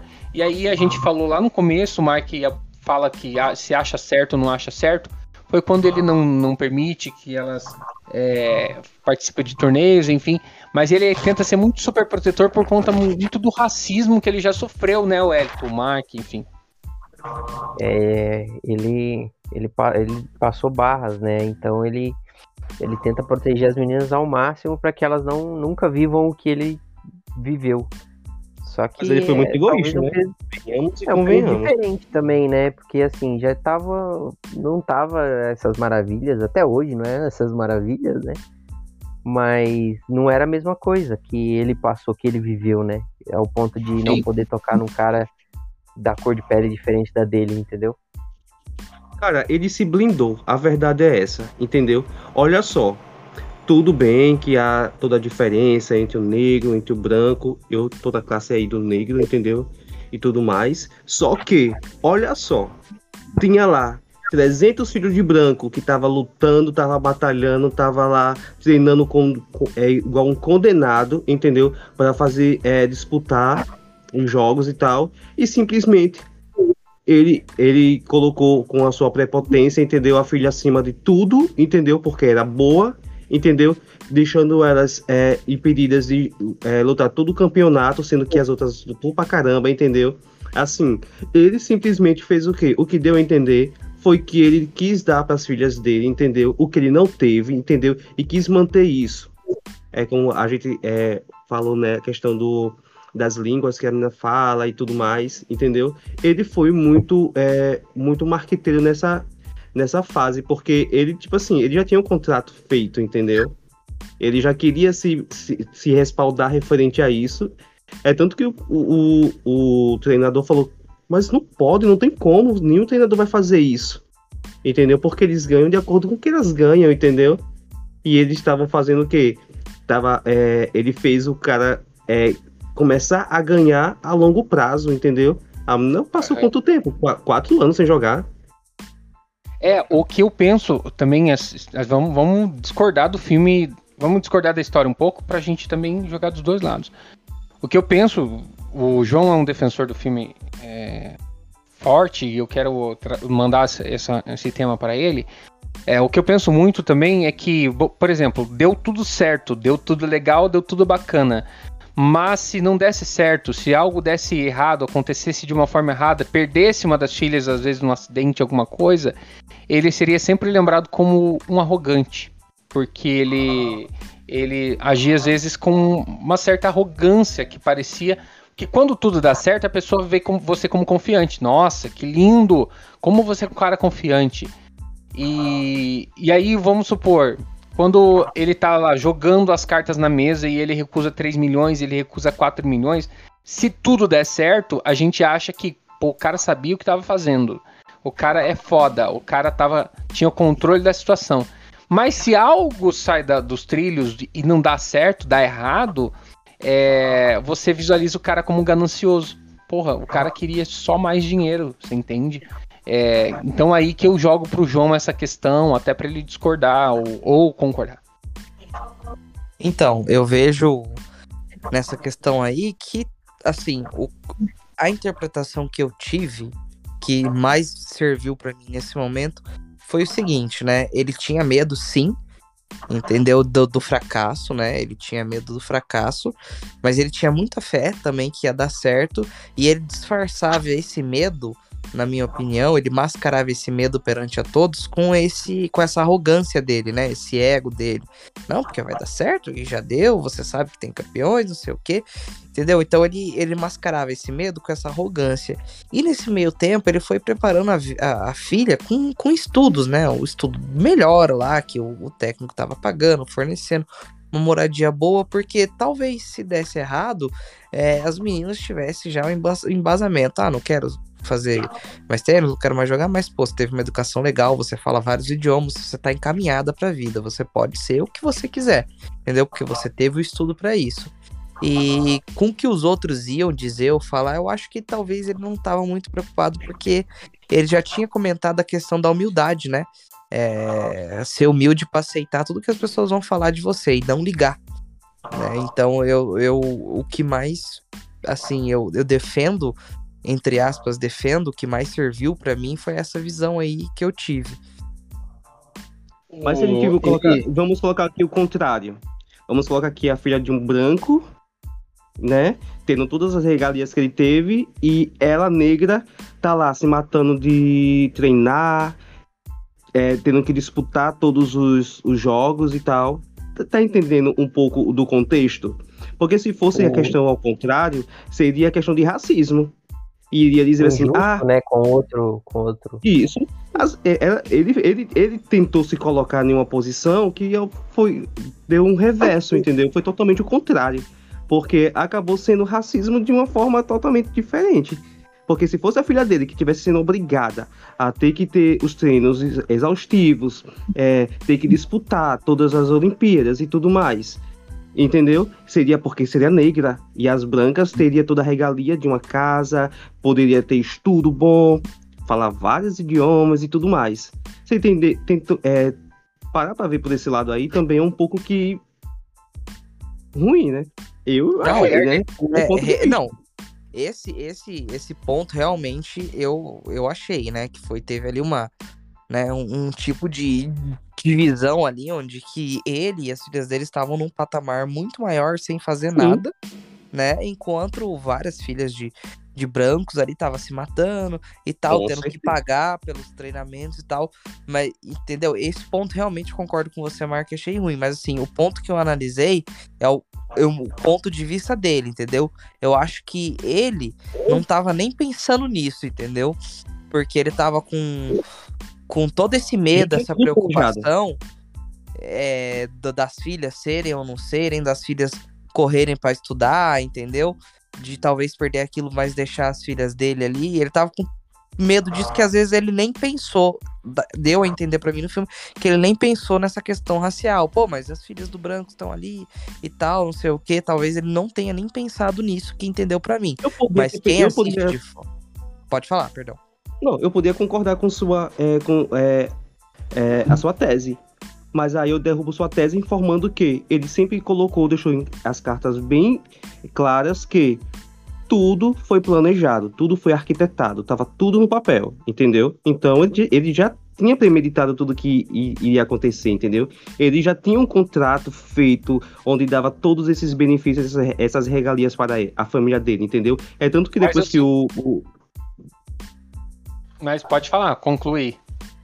depois que é, o cara viu o que estava no contrato e já não tinha mais como voltar atrás, o cara simplesmente disse, deve ter pensado onde foi que eu me meti, porque com o outro, o outro já chegou é, com os outros técnicos, os primeiros lá, ele já chegou se opondo como ia acontecer e tinha que ser feito daquela forma. Ele fez o quê? Ele foi atrás de outro no qual ele tivesse tudo que ele queria, tanto que ele já estava com o contrato feito, e no outro lado ele estava totalmente des- é, desprevenido, entendeu? Tipo assim, já estava tudo premeditado, entendeu? A questão de O- do filme ser bonito e ter aquela coisa toda também não tem como é, deixar é, se respaldar essas, essas informações que o filme deixou bem claro, entendeu? Mas, Não, então, mas realmente, dinheiro no eu- contrato, né? É, eu acho que, que realmente ele.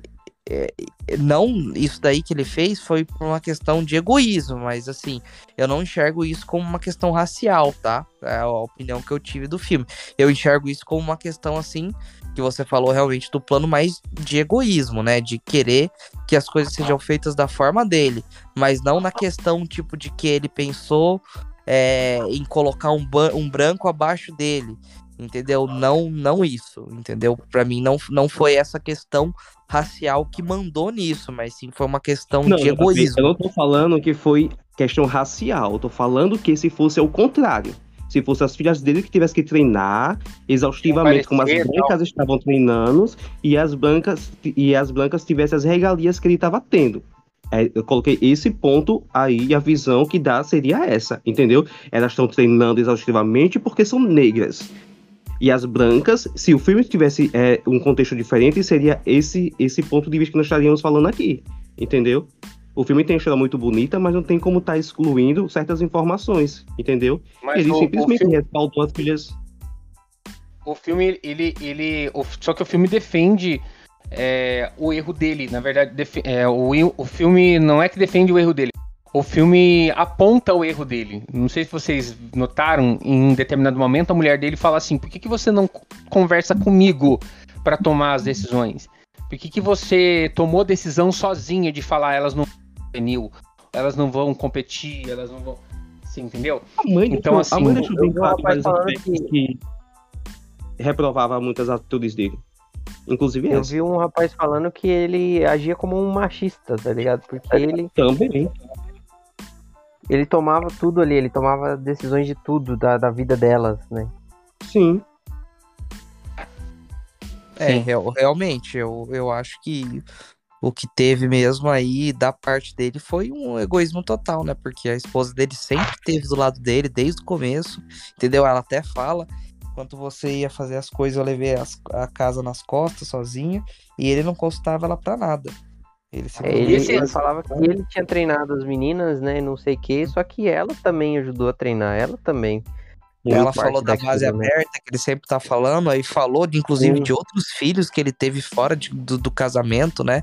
Sim. E ela, Ah, ele, ela solta vários podres dele ali. Ele solta um podre também na mesa, né? Que beleza. também.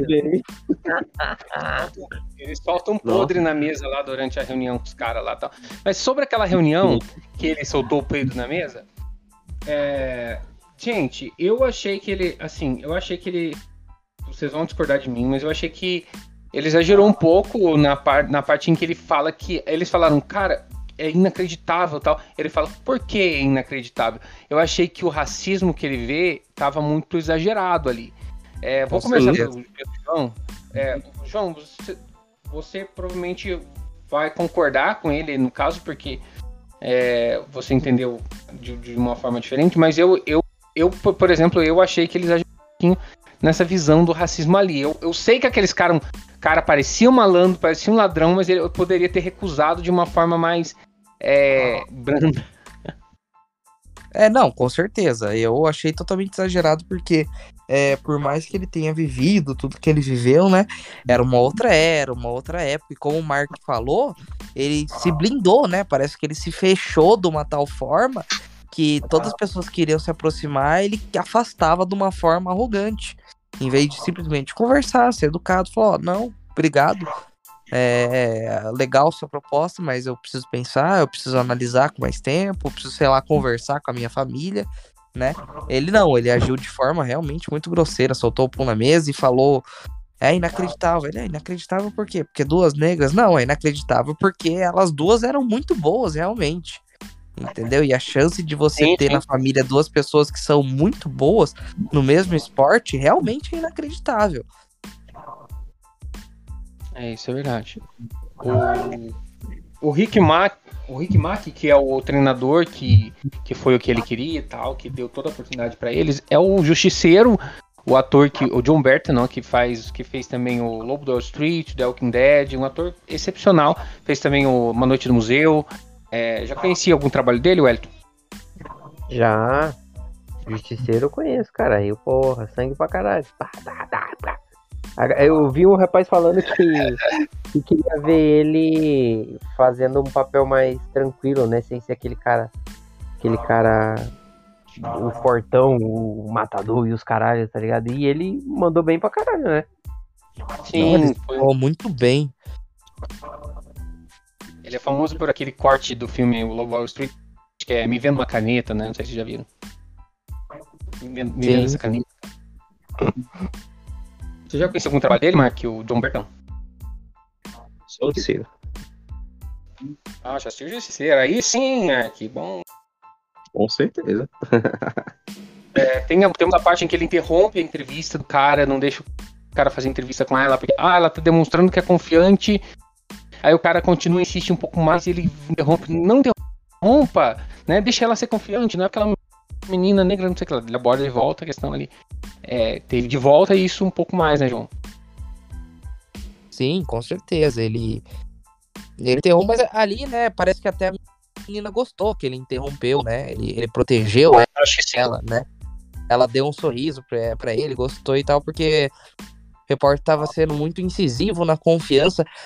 Mas essa confiança, né, que ele até queria barrar, foi ele mesmo que criou em cima das meninas, porque é, o tanto que ele falava com repórteres era até mais que a menina que a gente vê, né? Então, na verdade, ele que criou essa confiança excessiva, que aí os repórteres queriam saber também das meninas, mas é tudo isso mesmo? Não sei o que, ela interrompe. Ele falou que é, é. Então tá tudo certo, não precisa insistir pra ela. O cara foi Ele chato, com- né? O, o cara foi chato ali naquela situação ali. Repórter. Ah, repórter, É. geralmente é. A profissão deles é ser repórter. O, ó, me perdoe os repórteres que tá escutando. Você é legal. Você que tá escutando um Musicast sensacional, cara. Você Meu é uma exceção entre Cara, todos os outros. Genial. Exatamente. Ele briga com o Mac porque começa a tirar as filhas do treino, interrompe o treino para elas fazerem as coisas que ele quer, leva pra Disney, isso, aquilo. E nunca fez nada além de protegê-las. Ele fala isso. nesse momento ele, ele muda um pouco da atitude dele, né? Ele começa a deixar na mão delas decisões e tudo mais. Ele muda essa postura um pouco de, de, de, ser o cara que tá na frente. Começa a colocar a mulher e as filhas à frente das decisões, né, Marcos? Não, ele teve que mudar a postura dele, porque nessa conversa, quando as meninas vieram, né, do parque, e o treinador conversou com ele, ele deixou bem claro que todas as regalias que as meninas tinham, entendeu? Era muito mais do que é, elas viessem a merecer, digamos assim, por não disputar, por não, é, por sempre estar sendo interrompidos os treinos que é, ele sempre tirava, eu entender que sempre ele tirava as meninas, entendeu? E também o que deu a entender, se lembra que ele fala que ele leva a menina para treinar com outros treinadores e ele pega e fala: Eu não vou deixar minha filha ter apenas um, é, uma forma de jogar, ela tem que ter várias outras formas também. Então ele pegava a, é, as meninas né, e botavam para outros treinadores também treinar outras técnicas para ela. Tipo assim, é, é complicado, entendeu? A gente entende o, o, lado dele, a gente entende que ele passou tudo aquilo, mas ele levava tudo a ferro e fogo, entendeu? Tudo para ele tem uma proporção maior do que realmente tinha, entendeu? Uhum. O, Wellington, ele chega a fase em que ele recusa o contrato de 3 milhões. É, que, o cara fala, ah, vale só para hoje e tal. Eles acabam recusando, a menina não se sente muito, muita vontade e tal. E ele fala não, bate o martelo.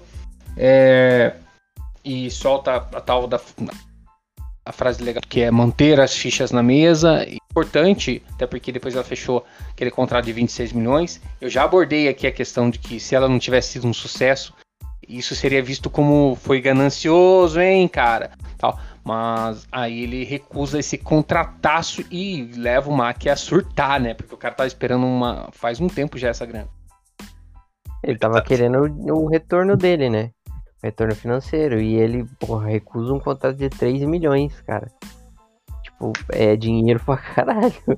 Aí vem o outro de 4 milhões e ele recusa de novo. E assim, foi um tiro no escuro.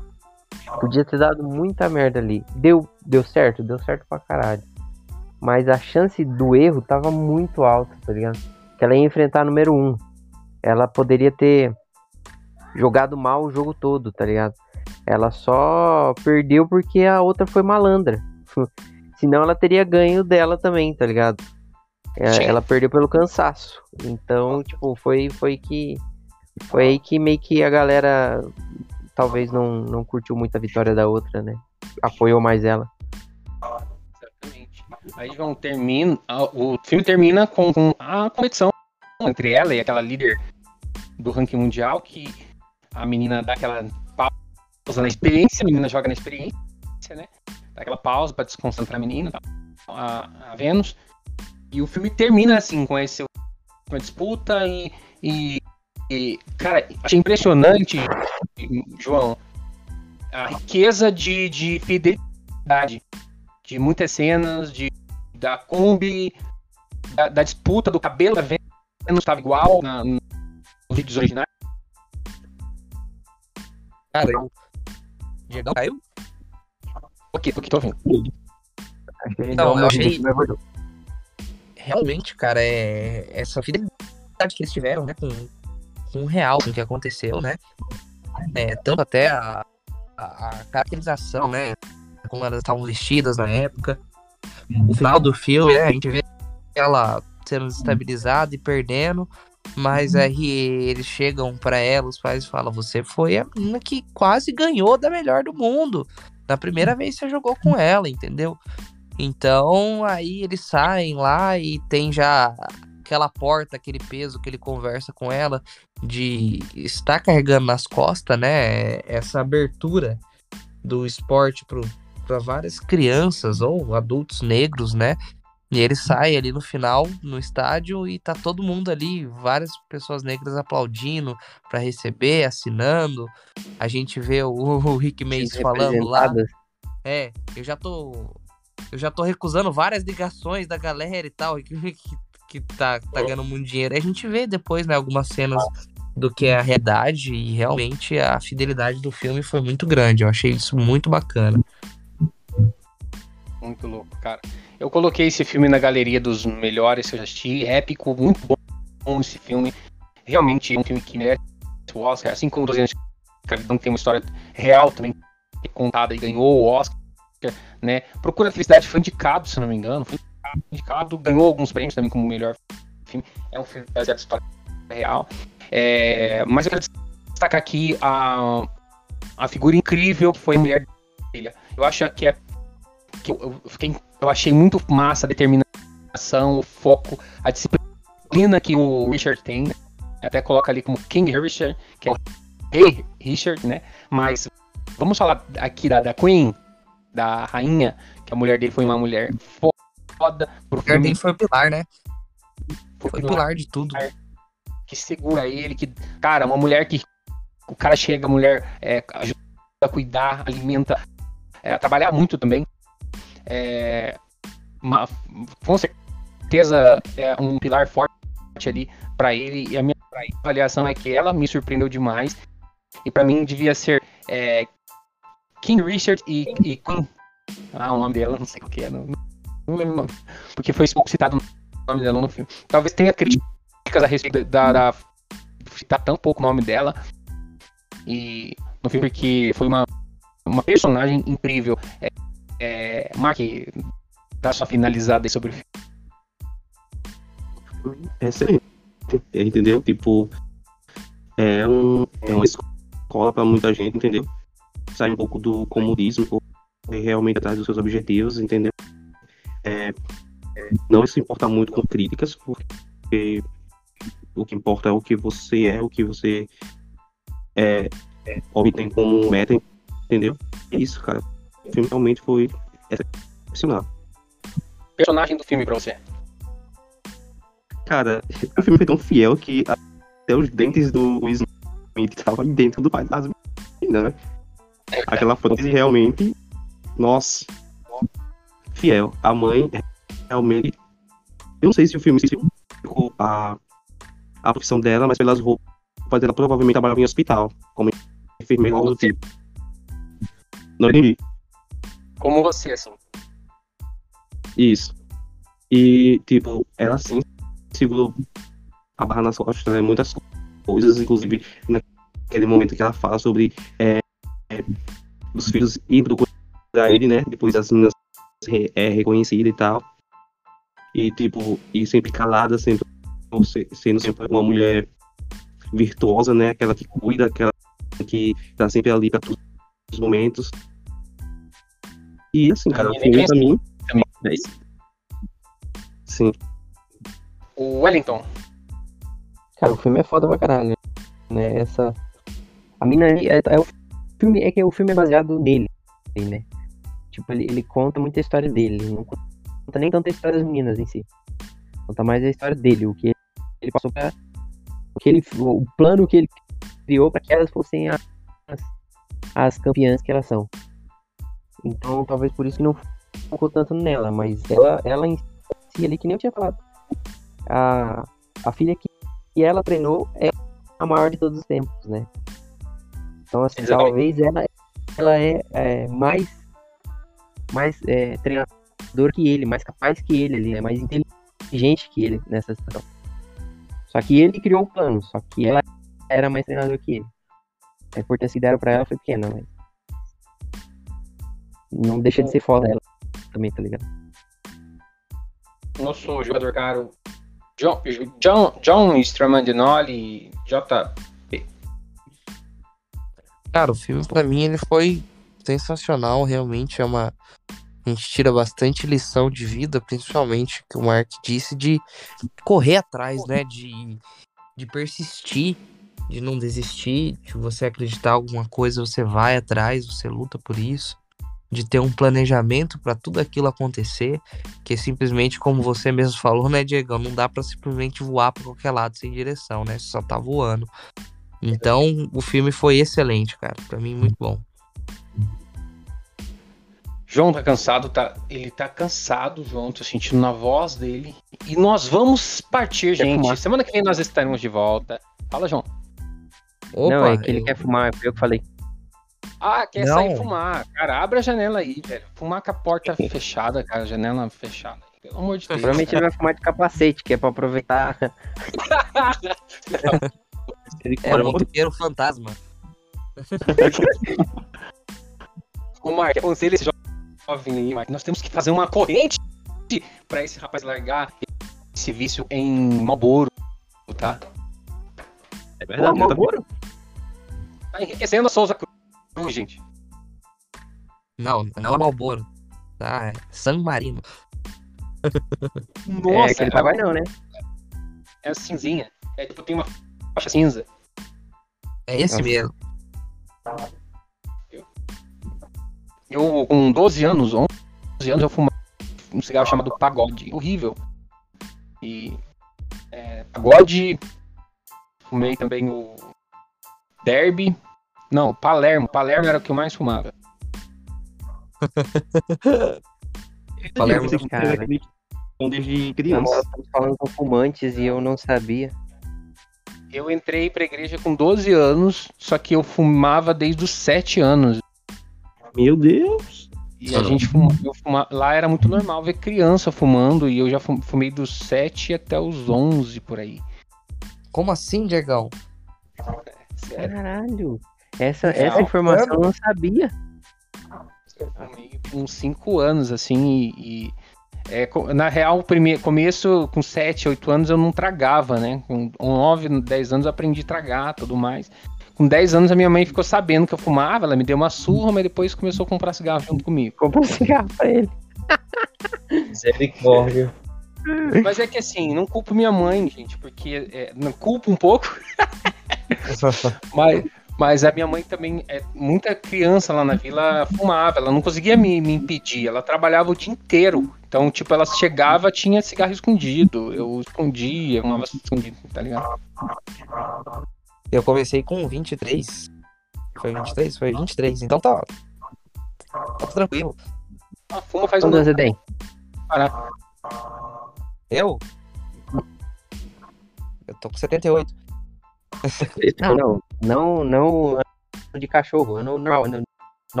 Eu tô com 27. Cara, faz, faz tempo, não dá tempo ainda, João. Dá tempo ainda, cara. E nessa época nós estamos vivendo vi- de pandemia, que, é que o que ataca mais são é, a questão do respiratório, né, gente? Repensando essa, aí, esse tá. Isso aí, Mike, vamos começar nessa campanha. Mike, vamos trabalhar isso aí. Não sei. É, Eu, eu tô tentando. já- Eu, não né? Porque a gente nunca bebi nada com álcool na minha vida, nada. E cigarro nem Sim. gosto. álcool eu bebo, mas bem pouco. Eu, eu assim, eu, eu. Sei lá, cara, eu não, eu não, não gosto muito porque começa a ficar meio tonto, sabe? Aí eu não. não É, isso é verdade. não. Não desce muito, não. Então eu tomo, tipo, uma condições.